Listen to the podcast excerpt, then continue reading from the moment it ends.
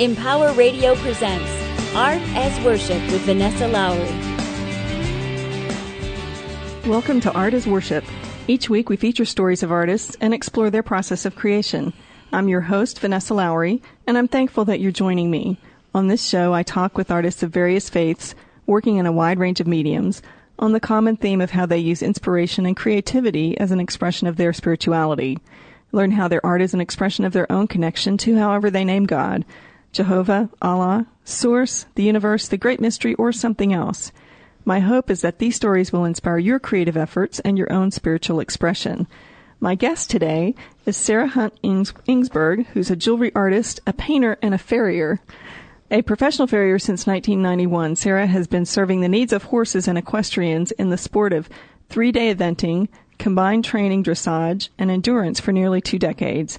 When her horseshoeing business was curtailed due to back issues, it was a natural progression for her to transfer from blacksmithing to metalsmithing.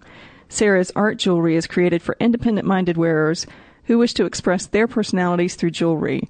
Her jewelry incorporates traditional metalsmithing with precious gems and semi precious stones, as well as natural and man made found objects. Her pieces are one of a kind originals. Painting is yet another avenue for Sarah to express her joy and creativity. Bright colors, strong contrast, and a bit of whimsical attitude are the driving forces behind her desire to paint. She incorporates textures and colors to express the movement and energy she feels and sees in the world around her. Sarah, glad, glad to have you in the studio today. Welcome. Thank you, Vanessa. So I love the quote that you have on your website that says, Remember, life is not about the destination, it's about the jewelry. This is true, yes. So can you tell me a little bit about your how you've transferred um, your love of jewelry into making jewelry? I started, I have to always start with an education.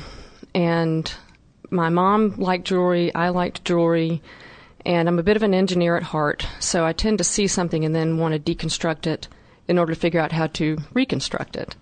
And so when I wasn't able to shoe full time for a while, I began playing with beads and jewelry and the items in my jewelry box and decided at that point to get an education in metalsmithing with silver and precious metals instead of the iron that takes lots of heat and heavy pounding and um, great effort.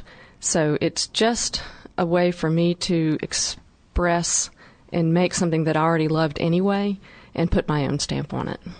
So, what are the similarities between metalsmithing and the other the other type of things that you do when you're when you're shoeing a horse, the blacksmithing? What are the commonalities and what makes it so different? I would say it's probably more different as a medium than it is similar.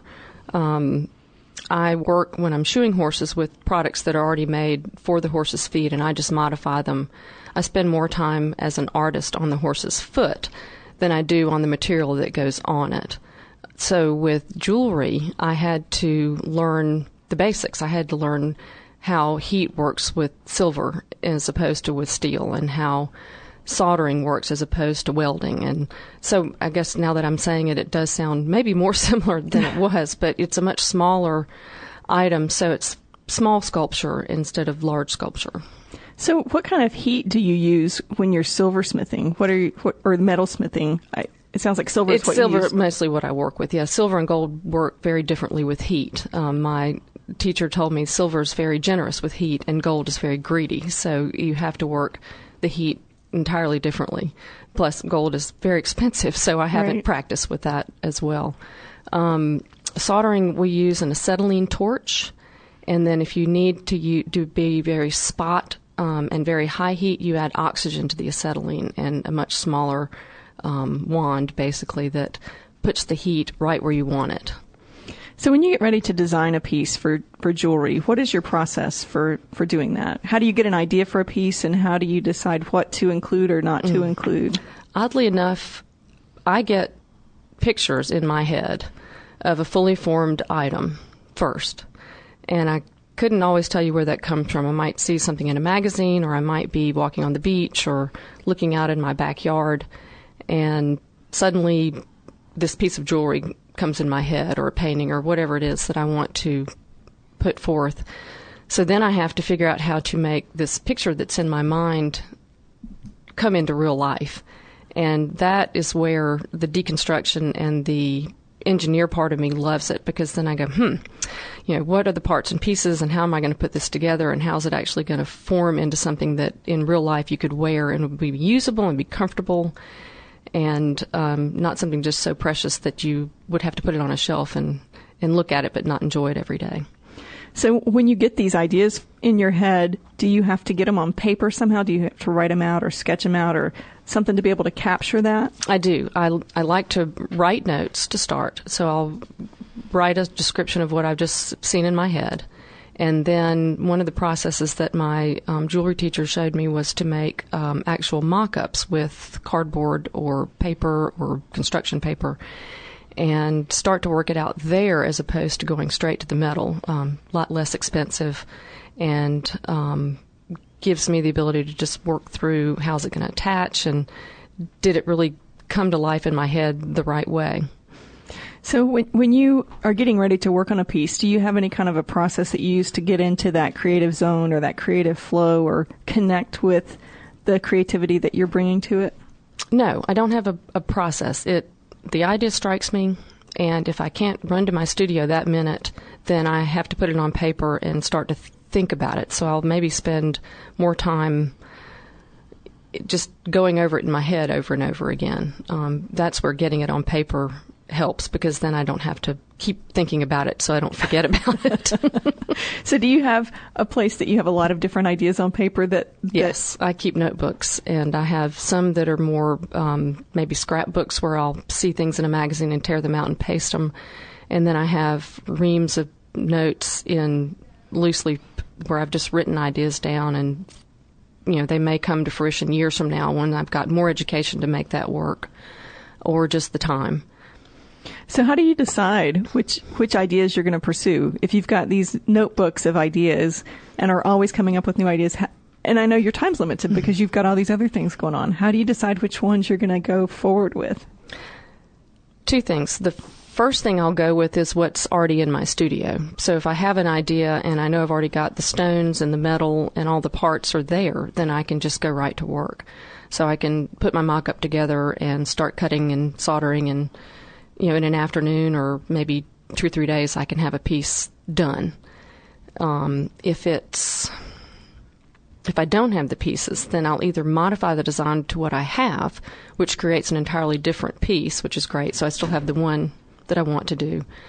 Sometimes I'll get so far down the road that what inspired me a couple months ago is no longer relevant, and so I just don't create it. Or I'll make an effort and I will get the parts and pieces that I need to make that piece. So I'll either order it or find it or Well, and I know a lot of your jewelry has um, that you make it specifically for someone. Mm-hmm. So how does that work when they've got you've got an idea and they and they've got an idea? Do they do they give you anything, or do they do you just they just say I want a piece and you come up with something for them? No, it's just it's more of a collaboration. Absolutely, when they say they want something, um, usually it's people I know, and so I can tie their personality into it. Um, I'll ask them what are their hobbies, how do they like to spend their time, where do they vacation. If it's painting, I'll ask for color samples from the house. If it's jewelry, you know, for a wife, I've done that before. Then I'll ask the husband to tell me, you know, what are the things in the box that they like? What do you see them wearing? What are they inspired by? So I'll know what direction to go in, and then I'll come up with mock ups or pictures or drawings and go back and forth until we come up with something together. So normally they've actually been part of the creative process. They've actually helped in the design, and then I'll sort of go off with my own flavor, and they're trusting that my flavor is going to be what they want. And I'm glad to say that in the years that I've been doing this, I've only had one piece get rejected. and Oh, it was wow. just a complete, I didn't see their vision. And so then, did you decide that that piece had to be yours? Um, no, I just decided that piece could be somebody's because it was still pretty, but it wasn't what they wanted. So I just kept it and put it back on the market. So you you mentioned your painting. I know that you also do painting. Um, how how often are you able to incorporate either painting or making jewelry in with the business that you have, which is with horses, with the horseshoeing and the traveling that you do and the competitions that you do? at the moment, my process is sort of work. I'll get on a an idea or a tangent, and I'll work for a couple hours or a couple of days very intensely, and then I'll be tired and or I'll be over it, and I'll go on and, and do the other thing. So my farrier work is primary, and everything else works around that. Right now, my studio is um, only in one place, and I can only work when I'm home. Um, my hope, my plan, I should say, is to end up with a traveling studio so that when I'm on the road, it won't be a full studio, of course, but it'll be a place where I can go and do minor creations or at least start mock ups when I'm out on the road and can continue that process more seamlessly as opposed to just these fits and starts of when I'm home and when the pastor doesn't need to be mowed and everything else doesn't have to happen. So, do you carry your notebooks with you when you travel so that you can collect ideas as you go? I keep no, I keep a notebook. I don't carry them all, um, but I always have something around where I can notate an idea, even if it's just um, speaking it into a cell phone recorder, just so that I don't lose the idea. So, how is your art um, an expression of your of your spirituality? How do you find that that helps you express your spirituality? I think what I what the art has let me do is be more open minded about my spirituality. It's let me have it's given me permission to be completely non dogmatic about how I approach my spirituality or my religion. Um, I was raised traditional Episcopalian, you know, going to church every Sunday. I always participated at church. I was an acolyte, and then I became, um, I'm trying to think what you call it now, but the person who actually gives parts of communion that you're allowed to give when you're not actually an ordained priest. So participation was really important to me, but and I I do enjoy the the formality of church, but for me the expression it was more natural for me to go out in the woods and ride the horse and just say thank you every day for the nature and how good my life has been to me. And that's really more how my artist has become spiritual because I think it's a it's come from within but it comes from somewhere else too. So it allows me to just create and express myself, but also express whatever it's coming from. so, at what point in your life did you start thinking of yourself as an artist? Honestly, only about five or six years ago. I had very two very strong opinions about artists, and neither would probably be considered positive um, artists, on the one hand, were ne'er do wells and they never had money and, you know, they lived badly, but boy, they made great art. And the other idea was these gods or goddesses who had these divine inspirations of things they created. And obviously, they were really, really special because they could come up with these beautiful things that were way beyond my ability.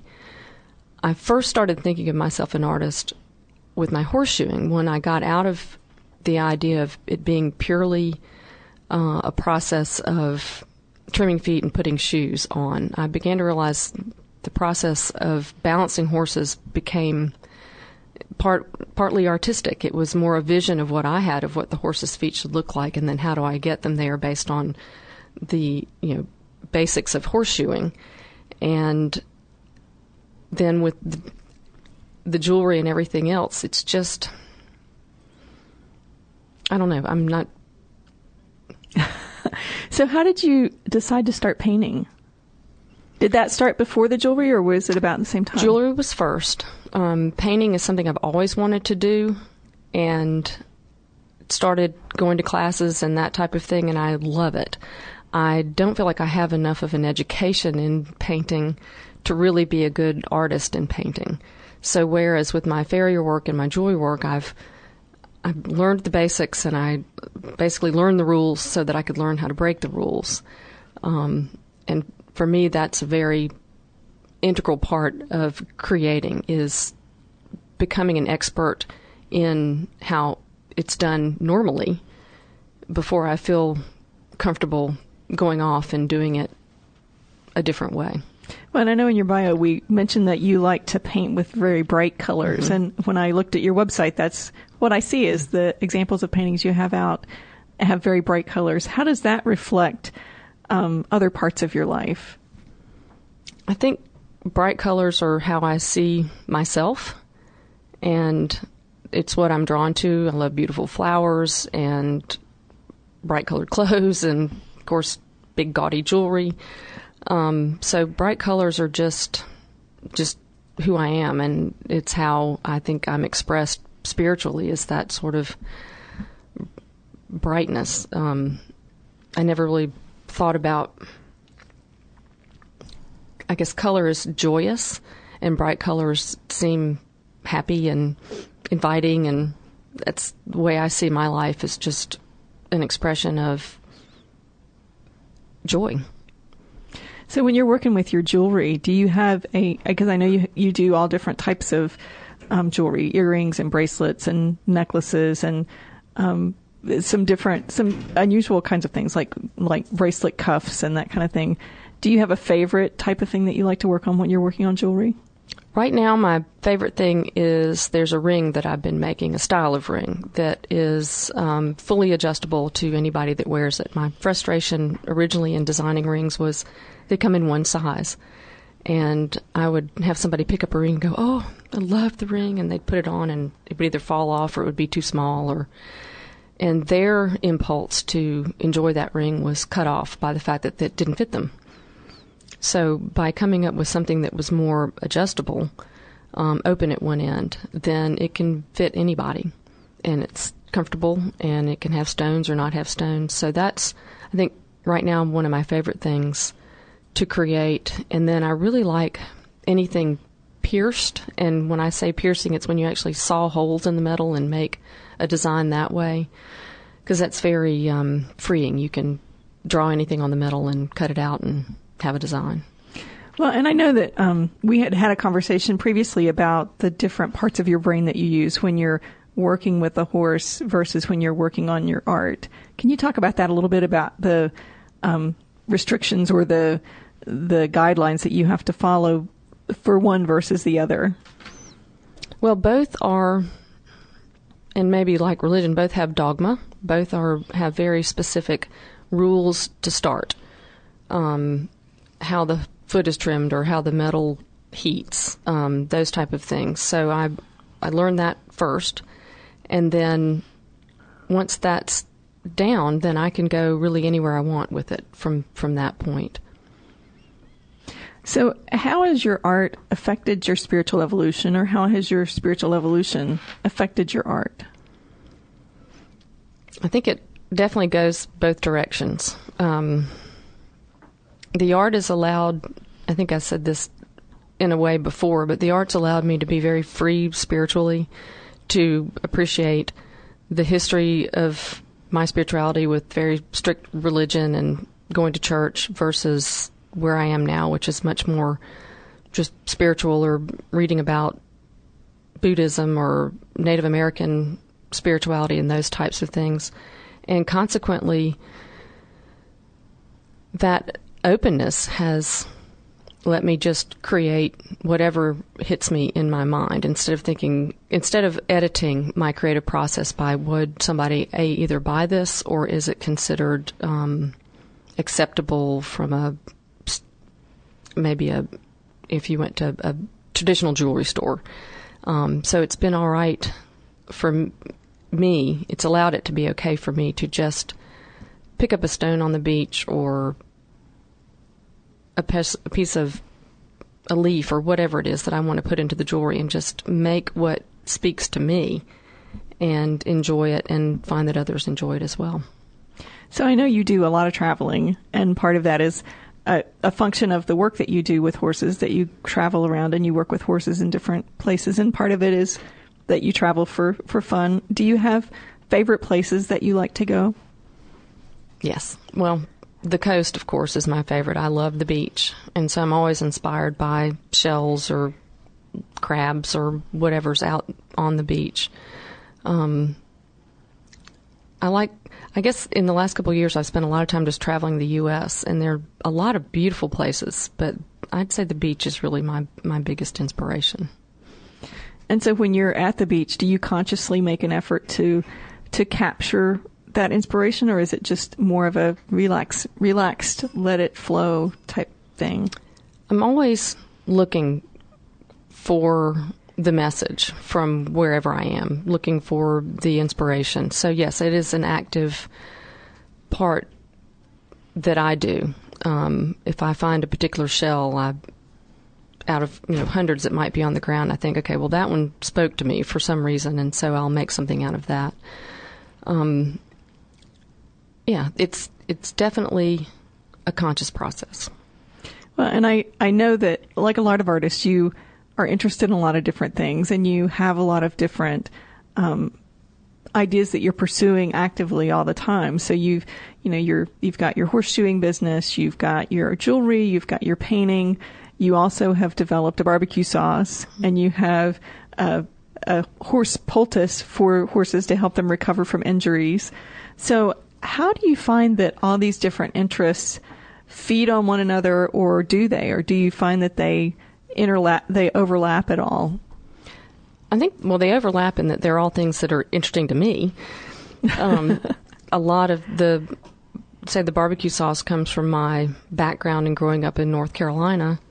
Um, horses are just part of who I am, so I sort of can't help that part. um, once again, I, I love a process, so I, I had a personal recipe for the poultice. Um, it seemed like something that would be useful for others. Um, it's now in a deconstruction process again because we found in producing it that it um, we couldn't preserve it for a length of time without it going without it spoiling.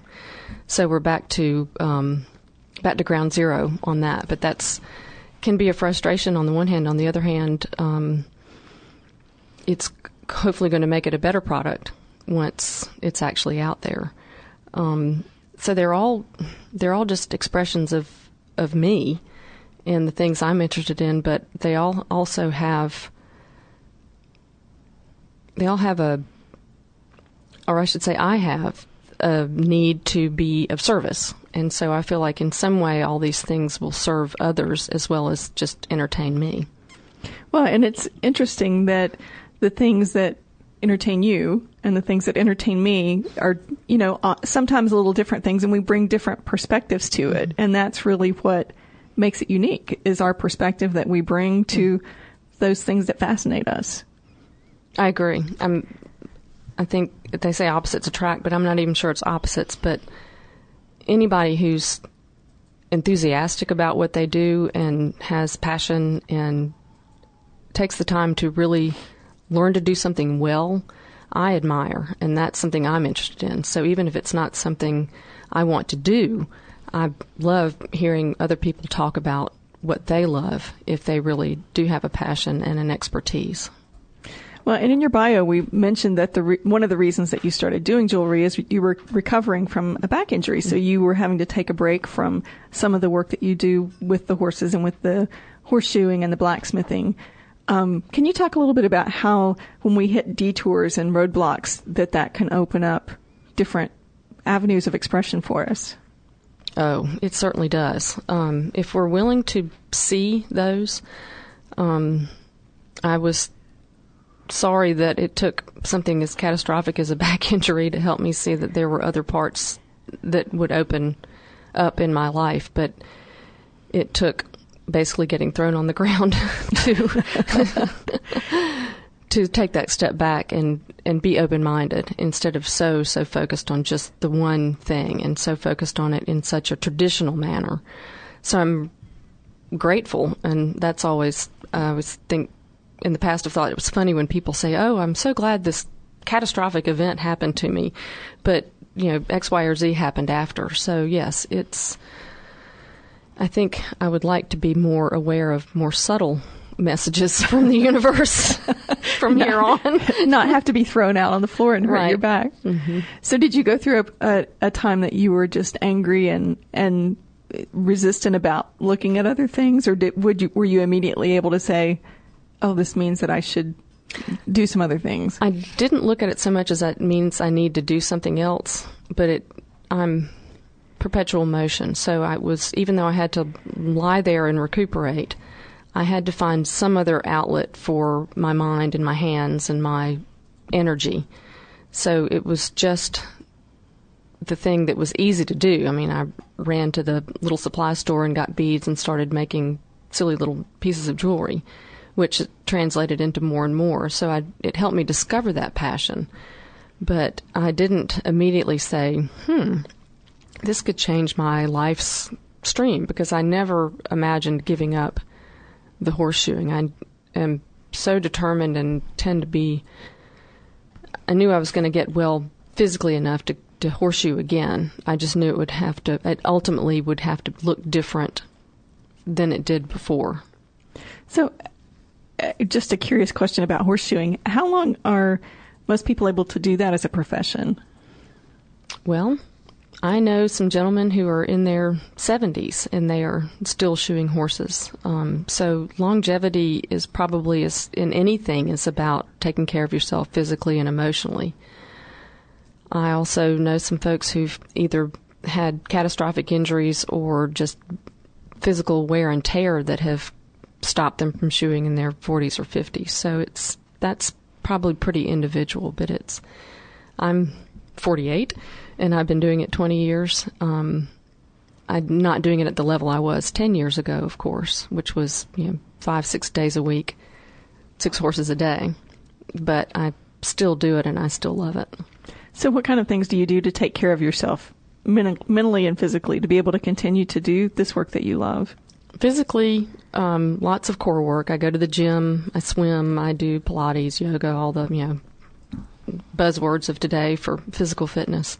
I walk, I spend time alone, and I just get out in nature and ride my horses or play with the dogs to keep my emotional mind, you know, the the mental aspect fresh.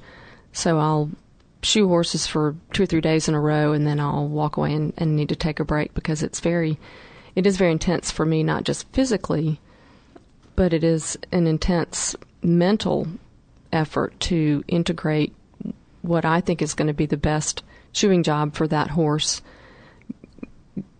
to keep him healthy and happy and, and doing the job he needs to do. I, I never, of course, you're the first person I've ever known that shoot horses. So, but I've never really thought about, you know, the emotional toll that that could take. You know, you just, you just don't. People that have jobs that you don't aren't familiar with, you think, oh, well, that would be fun. and so I never really had thought of that. So I appreciate you describing that a little bit. It can be. It can be as simple as line work on putting widgets together. But I think because I feel like I've taken it to another level, it is more of an emotional um, giving of myself that has to be replenished after. So fill, filling the well again. Mm-hmm. So tell our listeners how they can find you and, and get in touch with you, and buy your jewelry and see your paintings. And um, I'm online at uh, www.sarahhuntengsberg.com. Um, I will apologize that my website is a little bit out of date at the moment, but um, am currently working on bringing that up to speed. And I have email at sarah.engsberg at mindspring.com. So, can you spell Sarah and Engsberg for people so that they can be sure and find find the right things? Yes, I can. Sarah is S A R A H, and Engsberg is E N G S B E R G. So it's sarahhuntengsberg.com. Mm-hmm. Sarah, thank you so much. Is there any last thing that you'd like to leave with our listeners about how they can express their own spirituality in the creativity that they that they have inside them? I would just encourage anybody who even imagines that they want to create something is to get out of your own way and just do it. Just just create. It's just too much fun not to. That's awesome. Thank you so much. It's been it's been great having you here on the show. And thank you to our listeners. I welcome your suggestions or comments on this or any of our shows. You can find links to all of our shows on Empower Radio and on our website, artasworship.net please come share your stories of art as worship on our Facebook page, which is facebook.com forward slash artasworship, or suggest an artist that we should interview. Listen in next week as we talk with another artist about their creative process and how it connects with their spiritual journey. May you have an inspired and creative week. Namaste.